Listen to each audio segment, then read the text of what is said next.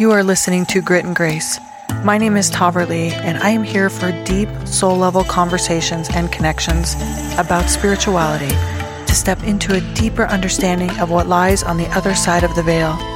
As a social impact entrepreneur, founder of the Moon Temple Mystery School, high priestess and ritualist, I am shining a light on walking the awakening path and how it weaves into our daily lives.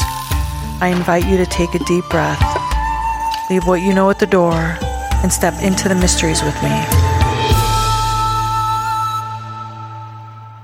Welcome back to Grit and Grace. I'm excited to have you with me today, and I'm super excited to introduce you to this amazing guest and this really, really interesting topic that I know you are going to love. And our guest today spent her twenties riding the waves of spiritual awakening while building careers in the mainstream world. Though she had many successes, she eventually began feeling that her soul had a different calling, one that serves people in a direct and transformative way. And much of her awakening was marked by challenging interactions with entities in the unseen realm, leading her to develop many skills for navigating worlds beyond the veil. Now she helps others to do the same by teaching spirit communication, psychic protection, and entity removal. She also offers psychic readings, astrology readings, and life coaching. Let's welcome Abby Benjamin to the show. Thank you for joining me. Mm, thank you so much, Tahverlee. I'm so excited to be here today. I know, me too. I I was saying before we were recording that a lot of this has been sort of like swirling through my energy field for the last twenty-four hours, and I know this is going to be really good. Me as well.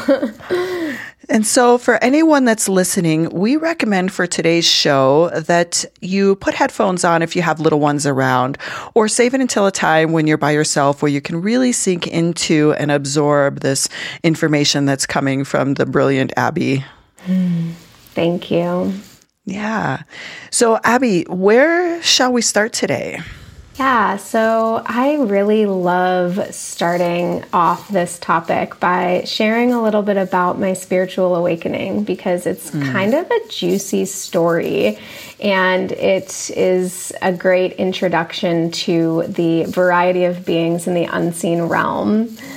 So I, as as you mentioned in my bio, I I really was a part of the mainstream world for a lot of my earlier earlier years and younger twenties. And all of a sudden, at, at one point, I had just moved up to the mountains of Colorado, and I began to see, eyes open, different spirits and unseen beings, one in particular to start. And mm. this being told me that he was my guardian angel, and I had no reference for anything like this. I was pretty open and mindful and, you know, was was engaging in healthy lifestyles, but I wasn't very open spiritually.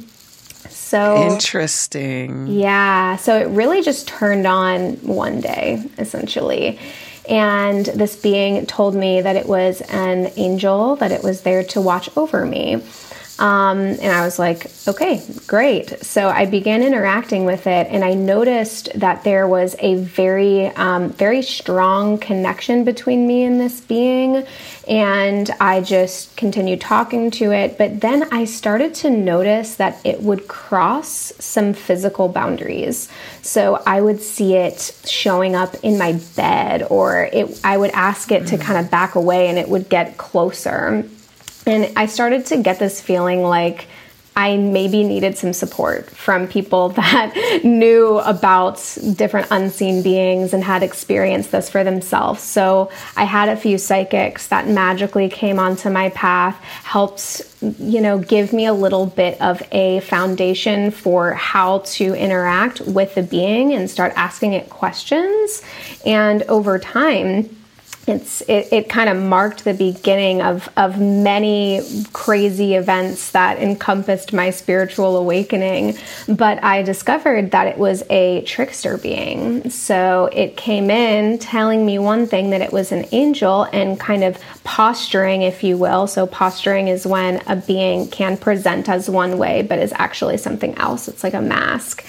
And it took me a while to figure out what it actually was and why. Okay, wait, we gotta we gotta pause there for a minute. I have so many questions. Yes. Wait, let me go back. Yes. Let me go back, ask this question, because I know what everybody's thinking. They're thinking, okay, when you first saw this being, now there's different ways of seeing, right? We can see in our witch's eye or our mind's eye, we can see with our physical eye, we can see it like within or projected without. So how how did it appear for you? Mm-hmm. Yeah, that's a great question. So for me, I saw it uh, eyes open, and to me, it looked like the air was moving is the best way that mm. I can describe it. If you can think about when heat comes off of like a desert road and it looks a little bit wavy, that's how it appeared to me. And it would kind of flash in and out. And I would also sometimes see lights, um, like little um, kind of like sparkles sometimes mm. would appear, um, but mostly that wavy, and it was fully eyes open for me. And then over time, when I developed my psychic abilities, I was, you know, having eyes closed psychic experiences and eyes open mm-hmm. psychic experiences, but that's the way it started. I like how you describe that, eyes closed or eyes open, um, because I always think of it as within my my mind's eye versus projected. So the way that you described it is a really good visual. And then my next question is, did you feel any immediate fear when this first happened? Or did you, I mean, you say it casually like, oh, I, I saw I saw my first being. I'm sure that there was like a little jolt to your system, but did it come into your system as fear or just curiosity? Mm, that's a great question. So definitely fear. I was very freaked out when I first saw it. And um, I didn't know what was happening, but I, I did have enough curiosity to want to figure it out, and it continued to show up so consistently. So I, in my mind, kind of had to figure out what it was. And an, another really amazing aspect of this question kind of leads into what I teach around how to tell if a being that is around you is benevolent or potentially not benevolent, is noticing what kind of response you have when it's around and what kind of response is happening in your physical body. That was what one of the, the psychics early on taught me. She said, when it's around, does your body feel contracted? Do you feel fear? Does your your body tighten, or do you feel relaxed and open and safe, and relying on the body's wisdom to be able to um, give you some information, especially if you're newer to having any of your clairs open. Um, so say maybe you're asking um, questions or trying to assess the safety of the situation, and you don't feel strong with your clairaudient, which is received like hearing messages. Maybe you're trying to talk to it, tuning into the body, because the body will not lie to you. The body will right. be able to kind of give you some information. Right. I I think that another question that can go along with that is, for a lot of the students that I work with and in mystery school, a lot of people have not experienced any type of interaction on the other side of the veil. And so the first time that happens, it can be like a jolt. I, I, I say like some electricity through your body. And if you don't know what that is, you might mark it as fear because it feels unknown. Although in time, you know, what you're saying is if you tune into the body, you will have a greater understanding of whether or not your body is reacting in fear or in, in whatever state that is, because that initial shock might just be classified as fear, and it might take some time to really discern what it is that you're truly feeling. Mm-hmm. Yeah, absolutely. And I think part of this too is due to society's programming and teachings around mm. uh, ghosts and unseen beings. We're taught that either they don't exist, or if they do exist, it's something to be fearful of, or something that scary mm. movies are made out of, you know? And in my reality, I am constantly interacting with the unseen realm. I constantly have a variety of unseen beings around me because I've chosen that, and I've cultivated that, and I've cultivated these relationships. But it's it's if it's something that you feel excited about and you are interested in just interacting with the world beyond the physical, it can really become incredibly magical. And in my opinion, it's kind of already there. Just not all of us are open to that, and not all of us are interested in interacting with it. And that's great. But for me, it's it's there whether people want to acknowledge it or not. And sometimes some of us are um, strongly encouraged to interact with it for one reason or another. Yeah, I love that. Me too, me too, friend. Me too. Uh, it's it's like that welcoming of all of the magical things means being willing to push the edges of what you believe, that you've been conditioned to believe. And so stripping some of those away, that's a whole nother topic we can go into another day when I, when I have you back again. Okay, so so let's go back to where we were. So you... You know, you had experienced this being. It was creating some un, like like obtrusive interactions, and so you sought out some support from other coaches or or psychics or gifted people that are experienced in that realm to learn more. So how did that progress from there? Yeah. So essentially, I started by asking it some questions, and what was so what's so fascinating when I look back on this experience is this particular being was so complex, um, so multi-layered, was uh, attached to a particular trauma that I had had in the past that it was continuing to bring up within me. And even though it was, you know, a very difficult puzzle to solve for my very first one ever, it showed me such a variety of different types of interactions that we can have with beings in the unseen realm and how truly dynamic and complex they can get. So this first one was definitely, um, definitely a case study, if you will, and took me many years to understand why it was. I I um, I recognize it as a masculine energy, so I usually refer to it as he. Um, it took me a while to understand what he was trying to do, why he was there. He was so powerful that he would move things around in my physical reality. He could also embody into other people and like come into my world through other people, and I could see it like, and as I started to tune in, I could see it flash and be him and flash and be the other person. And it was, a lot of it was really terrifying, you know, like, go ahead. Wow. Do the question. Yeah. Wow. Yeah. My face is like, wow, that must have been a wild ride.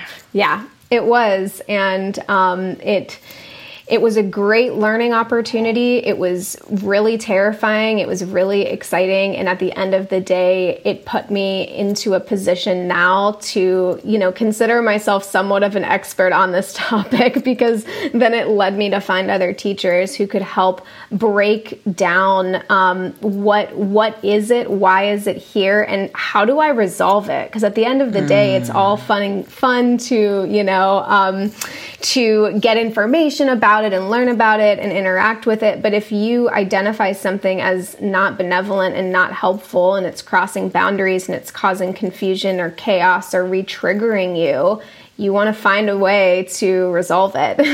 Maybe um, that that's at least how I wanted to um, wanted to resolve the situation, was by trying to figure out what it was trying to teach me and how can I separate, you know, permanently from this experience and just kind of move on with my life.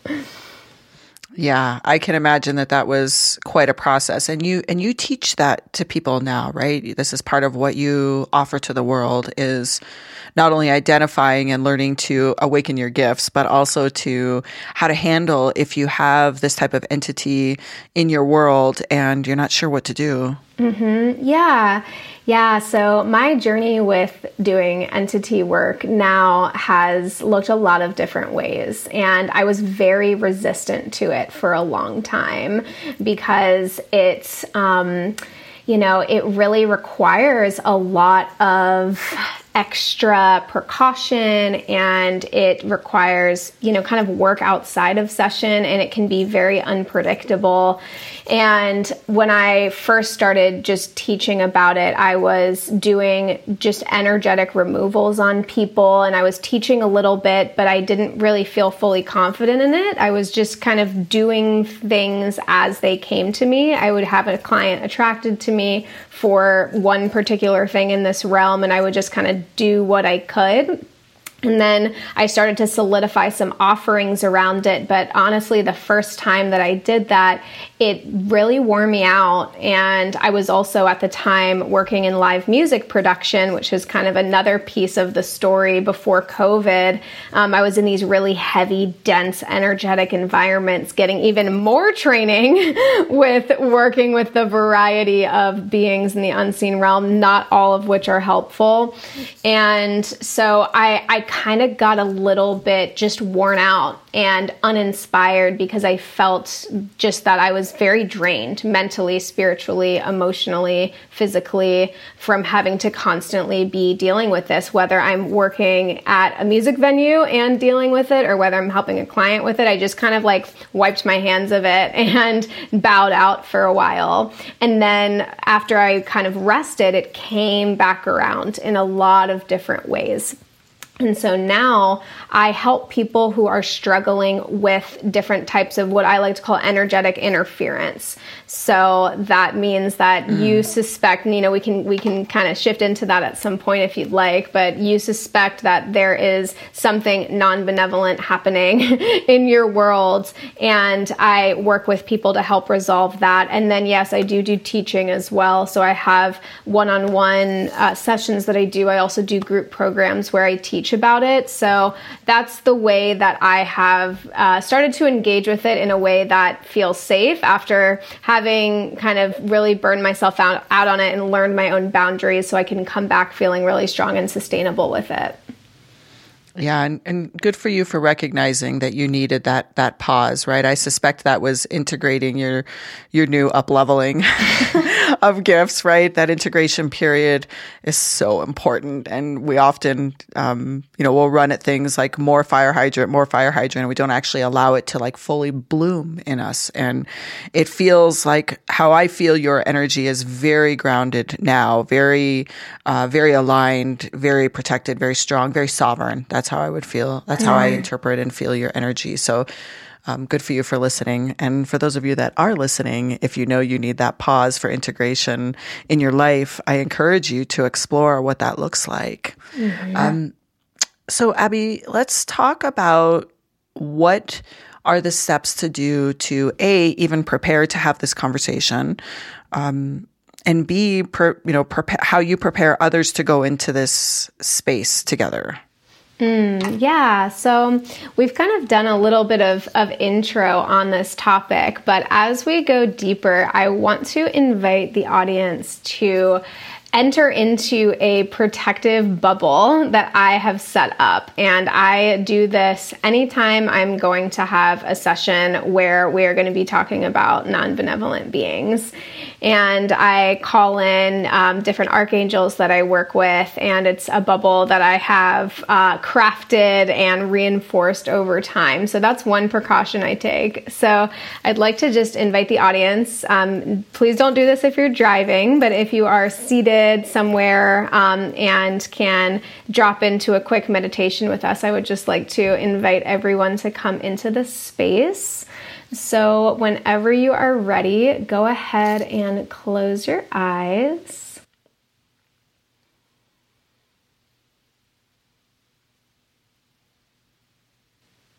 And start by taking a couple of deep breaths.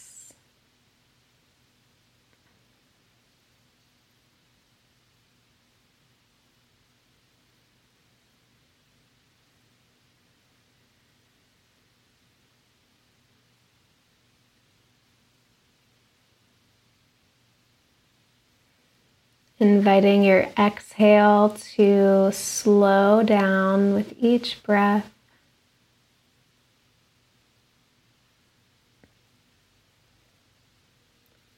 Activating the parasympathetic rest and digest, that slow exhale.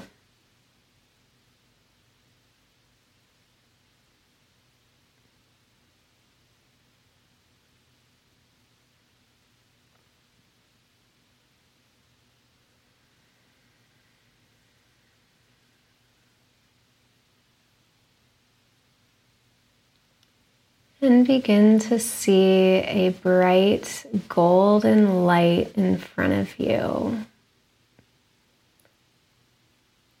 And as you breathe, see that golden light start to expand.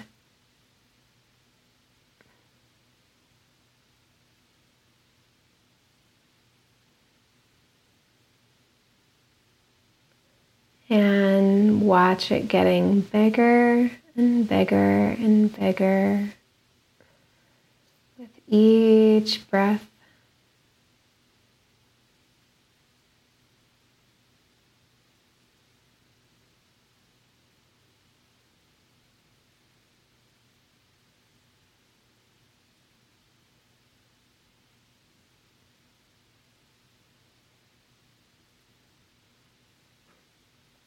And as it approaches you, you can begin interacting with it. Maybe it touches your aura, gets close enough for you to physically touch it.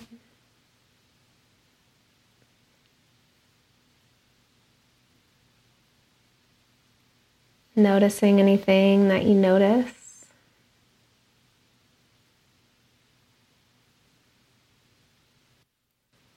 And when you're ready, go ahead and enter in. So with your breath, you can just see it getting bigger and fully encompassing you in this space, or stepping in to this bubble, this vortex, this safe container that we've built for the conversation today.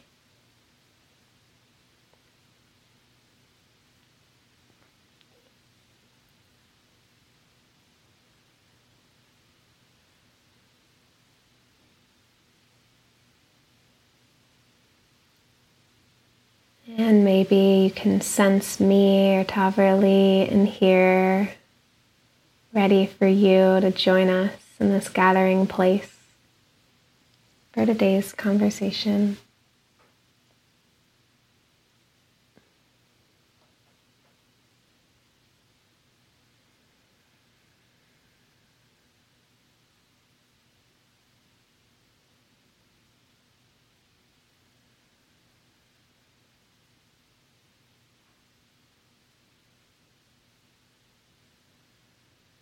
And taking a big breath in, exhale and send it all the way down to your feet. Grounding back in, beginning to make some subtle movements, swaying or wiggling your fingers and toes. And opening your eyes when you're ready. Mm. That felt uh, very nourishing and grounding, and also cosmically opening. Mm. Mm, beautiful. Yeah. yeah. I I have um, crafted quite a few different protection bubbles, and this one has an opening into source energy and a line down into the earth to kind of allow it to anchor, though it's kind of floating in its own um, quantum realm, if you will. Uh, I still like to um, anchor those connection points. I love it. Thank you for thank you for sharing that. Appreciate mm-hmm. it. Absolutely. So I have a question around this. Is, have you ever done any of this work without bringing in a protection bubble? And if so, what happened? mm-hmm. Absolutely. Yes. That's why I began, uh, was because I ran around in this realm for a long time without having protection, or with only having um, protection that was not really sturdy or stable. So we, we, in my opinion and in my experience, we live in a realm that has multiple different dimensions on, on top of one another. And if you have certain abilities open, you can perceive the fourth dimension, the fifth dimension, and beyond. And floating around, kind of transposed in this three D reality that we live in, is a fourth dimension with a variety of beings, some that are really helpful and some that are essentially looking for a feeding source and looking to siphon energy off of other people, off of other beings, off of other humans. And whether or not, you know, I'm I'm doing this work specifically, I notice um, the difference between having my protection up or not, even if I'm going to the grocery store. And I, over time, really started to, to identify what is a dense energetic environment and what is a safer energetic environment. So, for example, a concert is going to be a denser energetic environment versus a trail, you know, a hike is going to not be quite as dense in terms of the potentiality of beings that are looking to siphon your energy. And so as I figured that out, just bopping around in the world, um, coming home and experiencing different uh, attachment symptoms or interference symptoms, I just began to solidify different protection practices, especially if I'm going to be talking about it, because it's one thing to just have my kind of light open and be looking around, but when you actually speak it out into the world, it creates its own power and frequency and charge. So over time, I just learned that it's just better to set up some protection and to just allow people to feel safe as we're talking about it, because it's not, um, you know, we're not talking about something that is all love and light and rainbows. It can, can be heavy and it can bring things up for people. So aside from wanting uh, to feel protected, I want people to feel safe as well when I'm just having the conversation, either in a client session or in this format. Yeah, that makes a lot of sense for sure. I was thinking about what it is like for those that are um, doing work in the field, in this in this industry of, of, of different types, that don't necessarily keep a lot of protection in, in place, or it's not a part of their practice or their ritual. And you can see, I mean, for me, I can see how it begins to drain the life force out of their body. And I think that what you're doing is super important, because you are recognizing that when you start seeing beyond the veil or the unseen worlds, there is an opening in your in your field that, that takes place. And I don't know if this is true or not. I would love to hear your thoughts on this. But when we when we start to tap into those gifts, does it make us more susceptible to sources that might drain us, because they understand that we're able to communicate a little bit better versus someone who has not experienced anything um, on the other side? Mm-hmm. Yeah, great question. So, and there's there's a couple couple different angles to this. So one of the best ways to, to think about it in terms of when you um, have your gifts open, or you've been just doing a lot of spiritual practices and you're feeling like you're shifting into a different reality, what can happen is you have this light that turns on, and it can kind of be like a porch light. And so when a porch light turns on, all of the bugs fly to the porch light. And so it's it's similar in this regard. And people that are doing their work and doing spiritual work and feeling really open tend to be generating a lot of energy, which can be, you know, a, a wellspring of a feeding source for a being, versus somebody who maybe is not cultivating as much life force energy. They may not have as much juice for something to be able to prey off of. Um, however, I would say that people that maybe generate a lot of life force energy, maybe they exercise a lot or they're just a generally happy person, but they're not necessarily spiritually open, I would say that, you know, those people are susceptible as well. But what can happen when we are talking about this, learning about it, being open to it, wanting to explore the unseen realm, is it becomes a part of our belief system and it becomes a part of our consciousness. So these beings know not only are they a feeding source, but because they're aware of us, it creates a different type of dynamic, because our beliefs and what we know to be true about our reality is so powerful. So beings may be able to come in and out of other people's lives if they just don't believe in it at all. Um, I, I, in my belief system, from what I've seen, I feel like they're they're everywhere, whether you believe in them or not. But again, I claim that as my own reality. But there's something a little bit different when you believe in them, have seen them, know that they're around. It it it just turns up the volume a little bit, if you will. Yeah. I like the description of the porch light that you used, because that, that's exactly the description that I would use as well. And I think it's really interesting how you're relating life force to that sort of a similar energetic uh, uh, beacon. Let's say beacon. That's the word I was looking for. Um, interesting. Okay, so let's talk about, let's get into some of the different beings that may drain your life force. I would love for you to talk about your experiences and anything you want to share. Yeah, yep. And this is, again, it's this this can get a little um, a little heavy sometimes, but it's, in my opinion, just important to know. And all, what I know and what I'm sharing is is mostly what I've seen and experienced for myself.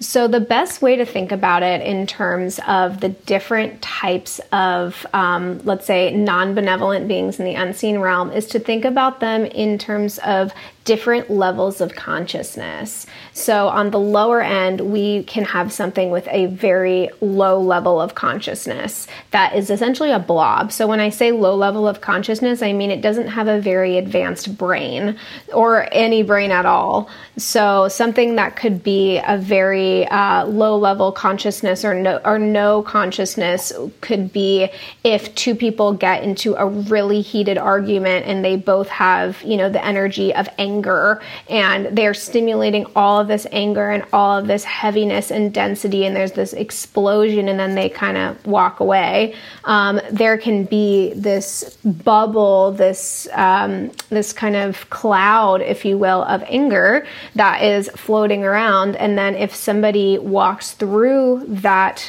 area where that blob of anger is just floating around and they have internally their own, you know, anger stuff that they're working on, then it can kind of come in and attach itself and maybe even create a level of consciousness depending on how much anger that person is holding.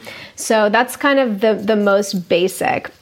And then it just goes up from there in terms of how, quote unquote, smart the different beings are. So it can have a little bit of consciousness. I have seen beings that are just kind of making like garbled sounds, like, blah, blah, blah, blah, blah, you know, like it, there's something there, but they're not very, they're not necessarily very intelligent, if you will, or have a com- like a complex consciousness. Um, and then once you start getting into higher levels of consciousness, now we're going to have a wider variety of different things that you can see. So you can definitely see something, you know, that a lot of people would classify as a demon that is very intelligent and knows exactly what it is looking for. And what I've noticed is usually the beings that are a higher level of consciousness or sentience, they they usually have a particular flavor of energy that they are seeking. Um, and the flavors of energy are different types of density that we experience here on the human plane that usually come from some sort of trauma. So sadness or sexual aggression or um, addiction, uh, any kind of just shame, guilt, all these different flavors of density, if you will. And um, I've seen things that look a little bit more animalistic, um, like part animal, part human. I've seen things that look a little bit more like robotic and kind of A I, um, insect, like insects and kind of bug life, also A I. Uh, so it's there. There's an endless amount of different ways that they can show up, and then they can get very intelligent and very powerful. And I tend to um, just work where I feel comfortable working. I don't really go seeking out um, any anything. I, I tend to just ground into my own personal truths and declare myself as a light worker and just clear out and act within the realm that I currently find myself in, because it can definitely get really, uh, really not ideal. um, but it, it can get quite complex. So I think that's kind of the way that I describe it in terms of uh, the variety and the diversity. Wow. So let me, let me just formulate what question should come next. Um, I'm thinking about, I've had an experience of being in a medicine ceremony where an entity was being moved out of one of my very good friend's sisters. Um, and I witnessed it. I witnessed physically what happened to her human body when this entity was being moved. I witnessed the entity moving to another being as it left her. And it was wild. It was... Um, It was, you know, a, a, an opportunity for many of us that were there with her to circle in and bring our medicine into the situation.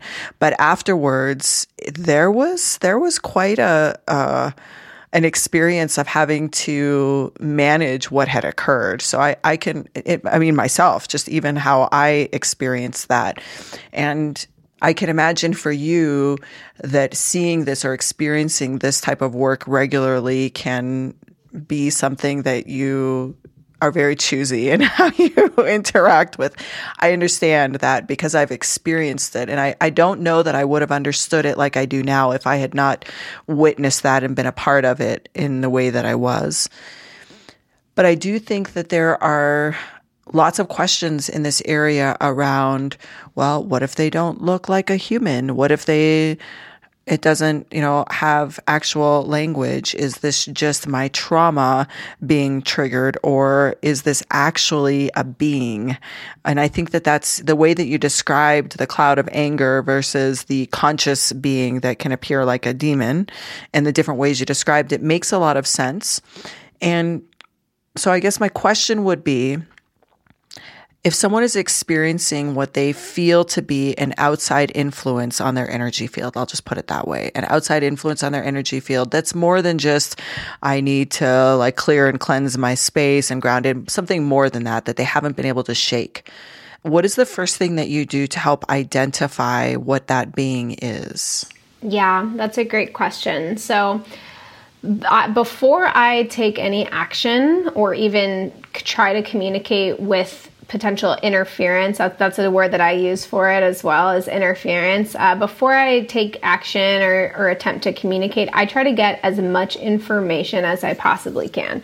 So I'm usually asking, when did this start? Is this something that you always remember having, or was there a particular incident or trauma that happened and then this began? That is, you know, eighty to ninety percent of the time when I'm working with it, there was some traumatic event that happened either in childhood or early adulthood or even recently. And when that trauma happened, it opened up a portal for something to come in. Or it could, again, you know, like you said, medicine ceremony, a lot of things are very very open, so sometimes things can can start from that experience as well. And then I'll try to find out what exact experience the person is having. So are you feeling it uh, in a particular area of your body? Does it feel hooked into a chakra? Is it saying things in your head? How are your dreams? Dreams is one of the biggest indicators for me of whether or not we have energetic interference. That's one of the biggest ways that I can tell. Um, that's one of the biggest things I see with a lot of clients is their dreams. Dreams will be a little bit skewed. Um, they will, things will be maybe a little nightmarish or or things will happen that, like, there's no way that could possibly happen, and it's not your subconscious just trying to work something out. Um, and so I'll, I'll ask them about their dreams. I'll see what's happening. Sometimes people have a hard time sleeping, and in extreme cases can experience, like, sleep paralysis and things like that. So I try to gather up as much information as I can about it before I begin interacting with it. And then at that point, I'll use my psychic abilities to open up and look and see what I can gather, see if I see colors, symbols, any particular um, indication of like a lineage or an, uh, a region of the country or something like that. Sometimes we can have um, spirits that are from a particular culture um, that will show up, and maybe it is, uh, you know, a spirit that hasn't fully crossed over, which is kind of another realm, which we can talk about if you want, and, and trying to identify, is this, you know, someone that was in a human body recently, or is this an animal spirit, or is this, you know, some sort of like deity gone awry from a culture that, you know, there's, there's so many different places it could land. So those are some of the initial indicators that I'll try to just gather around the person and see just what is happening in your world right now, because it directly correlates to whatever's happening in the psychic realm.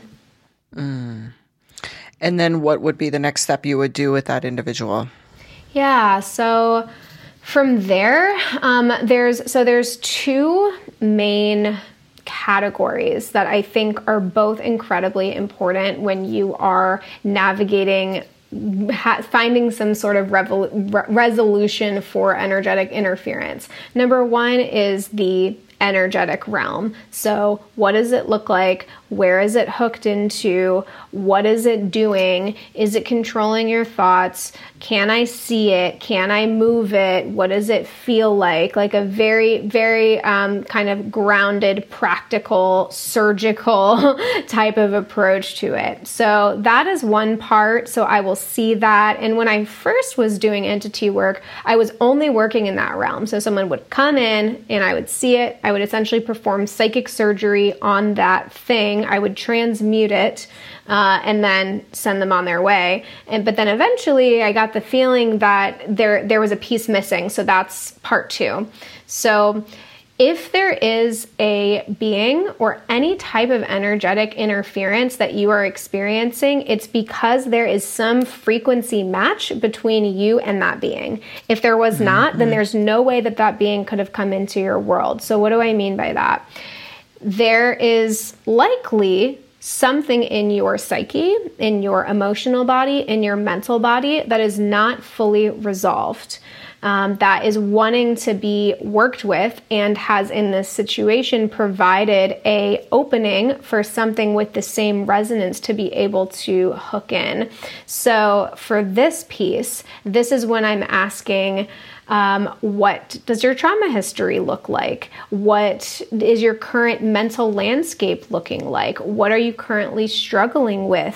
Have you struggled with any addiction? Addiction is a really big one. So excessive alcohol use, excessive drug use is kind of a breeding ground for these things, because when we're really open and we're using substances in a not, non-mindful way, I think there's a, a really great way to use medicines in a way that you can protect yourself. So I'm not necessarily against medicine in general, but non-mindful substance use can be just a breeding ground for these things, because it can bring a lot of our traumas up to the surface, and the medicine itself can just leave our aura full of holes for things to be able to come in. So it's it's just offering up multiple opportunities. So yeah, then I work with people's mental and emotional landscape and try to try to resolve whatever's wanting to be resolved, so that I don't just come in, pull something off, and then leave that hook open. And in a lot of cases, if it's a more severe case, like a being that's been with this person for a long time is connected to a really significant trauma, if you come in and just remove it in the energetic realm, that person could potentially go psychotic or have other kind of mental health issues, or their body could have a significant reaction if they if if their system wasn't fully prepared for that removal. So I really like to make sure that I'm addressing both the energetic, surgical, as well as the mental, emotional, psychological. That makes total sense. I, I think that, that that approach is super important because I can visualize what you're saying when I see sometimes holes in people's energy field. So what about once once you've done step one and step two, um, so healing that trauma or looking at that trauma, not allowing that trauma to still be that like portal in, I'm sure that that must require additional steps for the individual to continue to ensure that they don't go back into the place and allow that energetic match to happen again. Yep.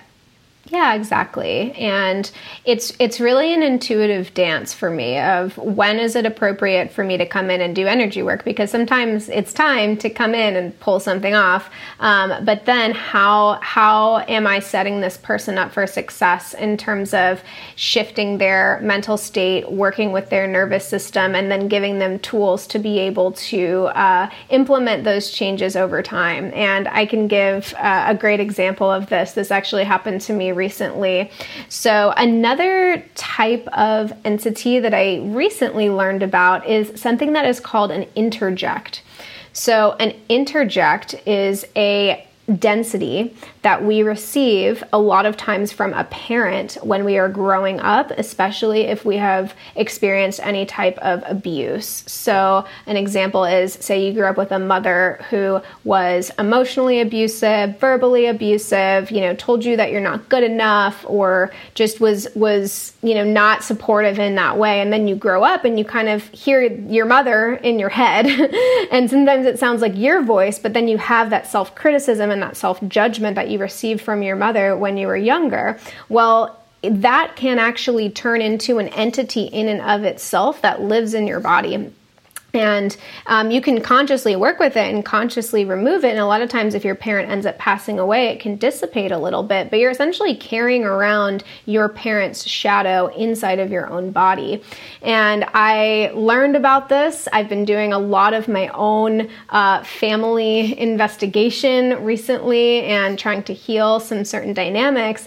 And I discovered that I had an interject that was actually, oh, I had two, but one of them was in my head. head and in my brain.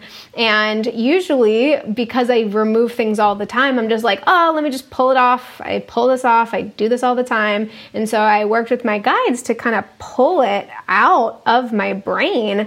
And that night I noticed, like, I mean, I have a very strong, like, strong mind, strong focus, but I think that I, I did it really quickly and I didn't necessarily take all the precautions or ask a whole lot of questions about the aftercare that I needed to do. So I woke up the next day after having just a really crazy night of sleeping and dreaming and felt the whole side of my head was healing, and I had to, like, not go upside down, so I couldn't do yoga. I was seeing stars. I was having to drink water. So there were physical symptoms that I was experiencing. And then I also was was hearing from my guides, like, this is an opportunity for you to rewrite some neural patterning because you literally just, like, very much energetically shifted your brain. And, um, you know, though I would not recommend that for other people, I think for me, as for someone who does this work, it was a great learning experience to have it happen firsthand so that I take the extra precaution with other people and learn a little bit more about what that can actually potentially feel like for a client. So um, it's it's an intuitive dance between seeing when it's time to have something removed, making sure that the, the traumas and the things are being resolved. And sometimes, honestly, if you resolve the trauma and the emotional the emotional hook, things can just kind of slough off on their own because they don't have a hook anymore and there may not be a need for energetic work. So it, it really just depends on the person. And now, especially after having that experience myself, I just, you know, take an abundance of caution with what whatever I'm doing and try to support the person holistically. And and your comment about don't suggest do this on your own, I'm going to just reiterate that. Just call Abby. Yeah. Like, just, just set up, just set up an appointment with Abby. So if, like, any of this is resonating with you and you know you want to dive into this, make sure that you follow the links to Abby's website in the show notes. And I believe you have an offer for our guests, and we're not done yet. I'm just, I'm, I'm adding this now because I, I can feel that people are going to get to this part and they're like, okay, I like, how do, how do I, how do I find this Abby? So I think there's an offer for twenty percent off a session. Yeah. So um, anything that you see on my website that you would like to do, if you found me through this show, I'm offering twenty percent off.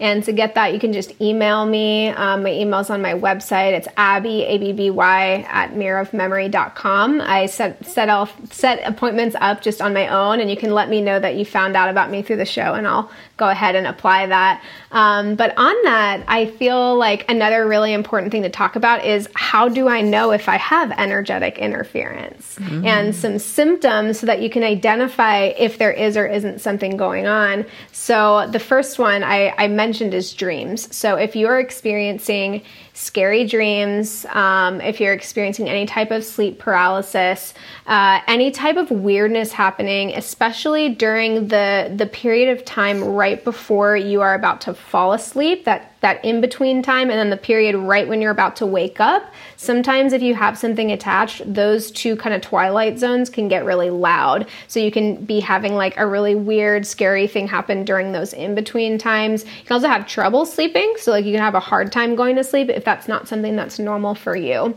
Other symptoms are having really low energy and not understanding why you have low energy. You can have thoughts that don't feel like yours, like intense thoughts, um, scary thoughts, uh, have just heaviness that isn't in your own neural patterning that you're familiar with.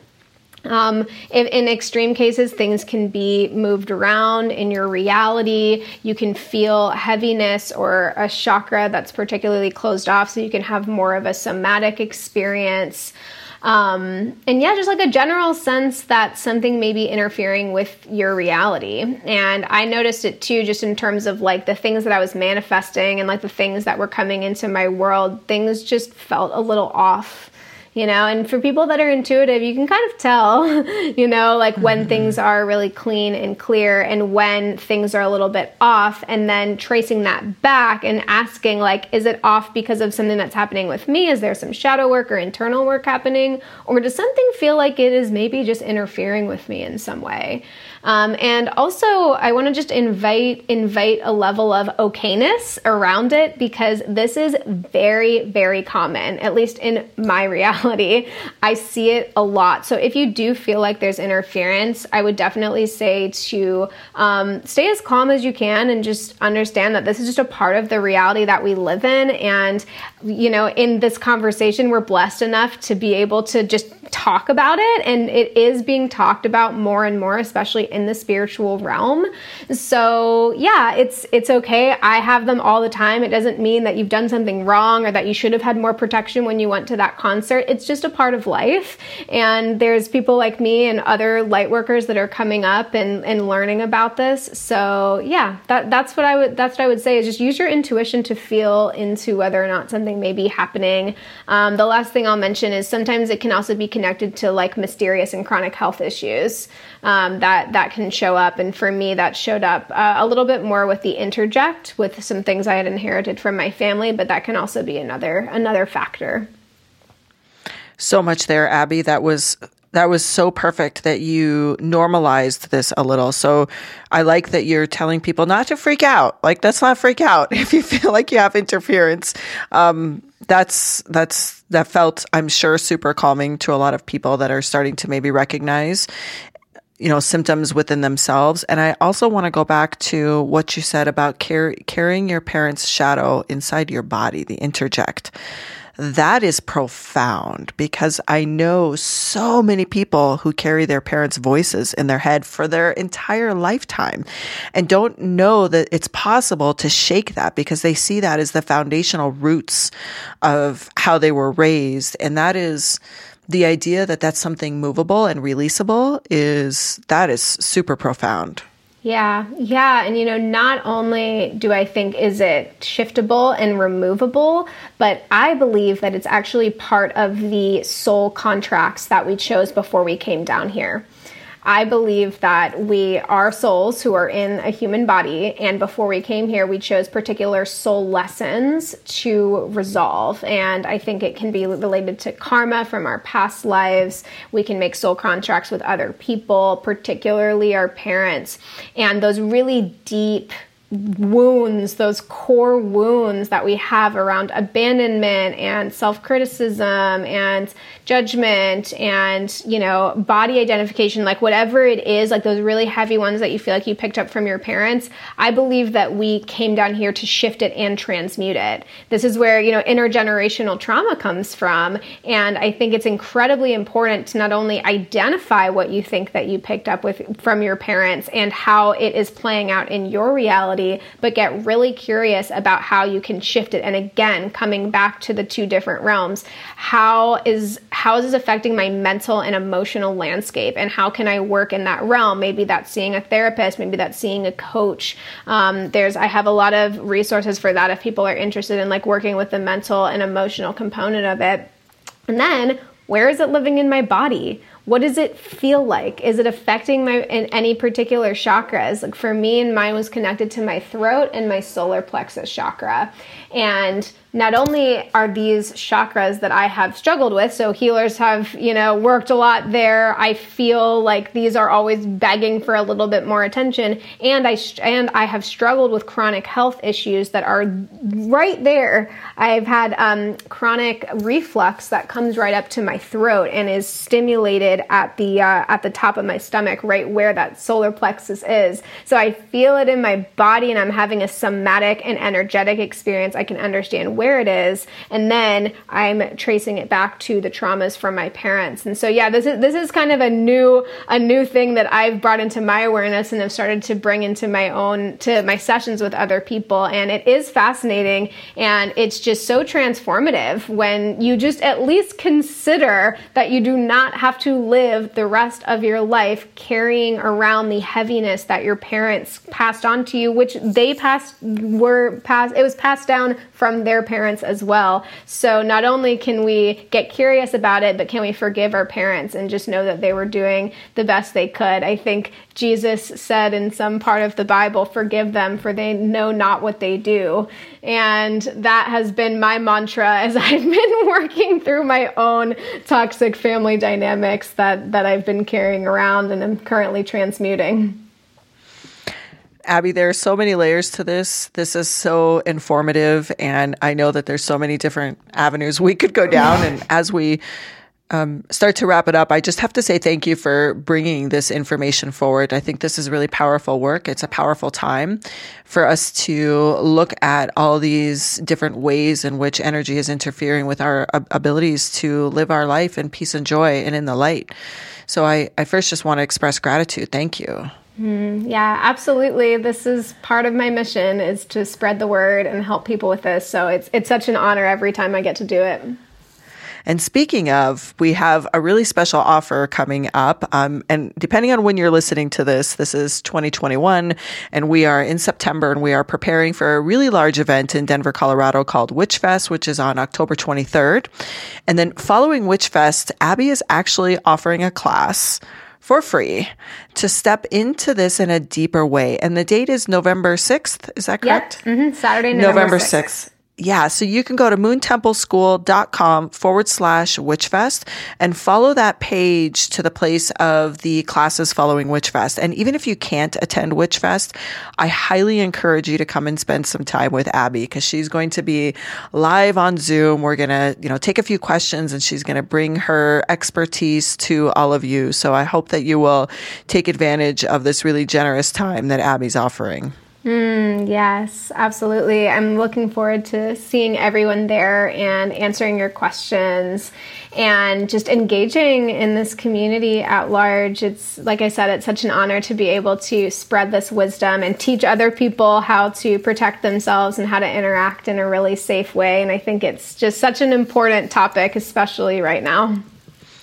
And I also think we haven't touched on all of the other things that you do, which is you you do astrological readings, you do a lot of psychic work. Um, you know, you're you are filling in the gaps when someone needs support in the various areas of their life. And so we are going to include all of your information, Abby, your social media handles, which if you can go ahead and tell our listeners your social media handles and your website now, but it will also be in the show notes. Absolutely. So you can find me on Instagram at Abby, A B B Y, Benjamin, B E N J A M I N.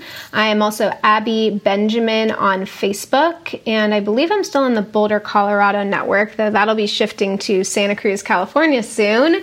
Mm. And um, and then Mirror of Memory. So mirror, like you're looking in the mirror, of memory dot com is my website. Perfect. Well, I'm so excited to see you again, Abby, and thank you again for joining us. Absolutely. And I just say for everyone, um, you can stay in this golden bubble that we've created if you like, or just on your own. Whenever you're done listening to the episode, you can just close your eyes, tune back in, and just breathe and see the bubble kind of coming around you, coming in front of you, and just separating yourself from it. Well, just use your intuition, whatever you feel comfortable with. Excellent. Thank you so much. And thank you for listening. If you enjoyed the show, we would appreciate it if you would give us a share or give us a shout out on social media, because we know more people need to hear these great guests like Abby who are bringing their expertise to the world. So thank you for listening, and we will be back.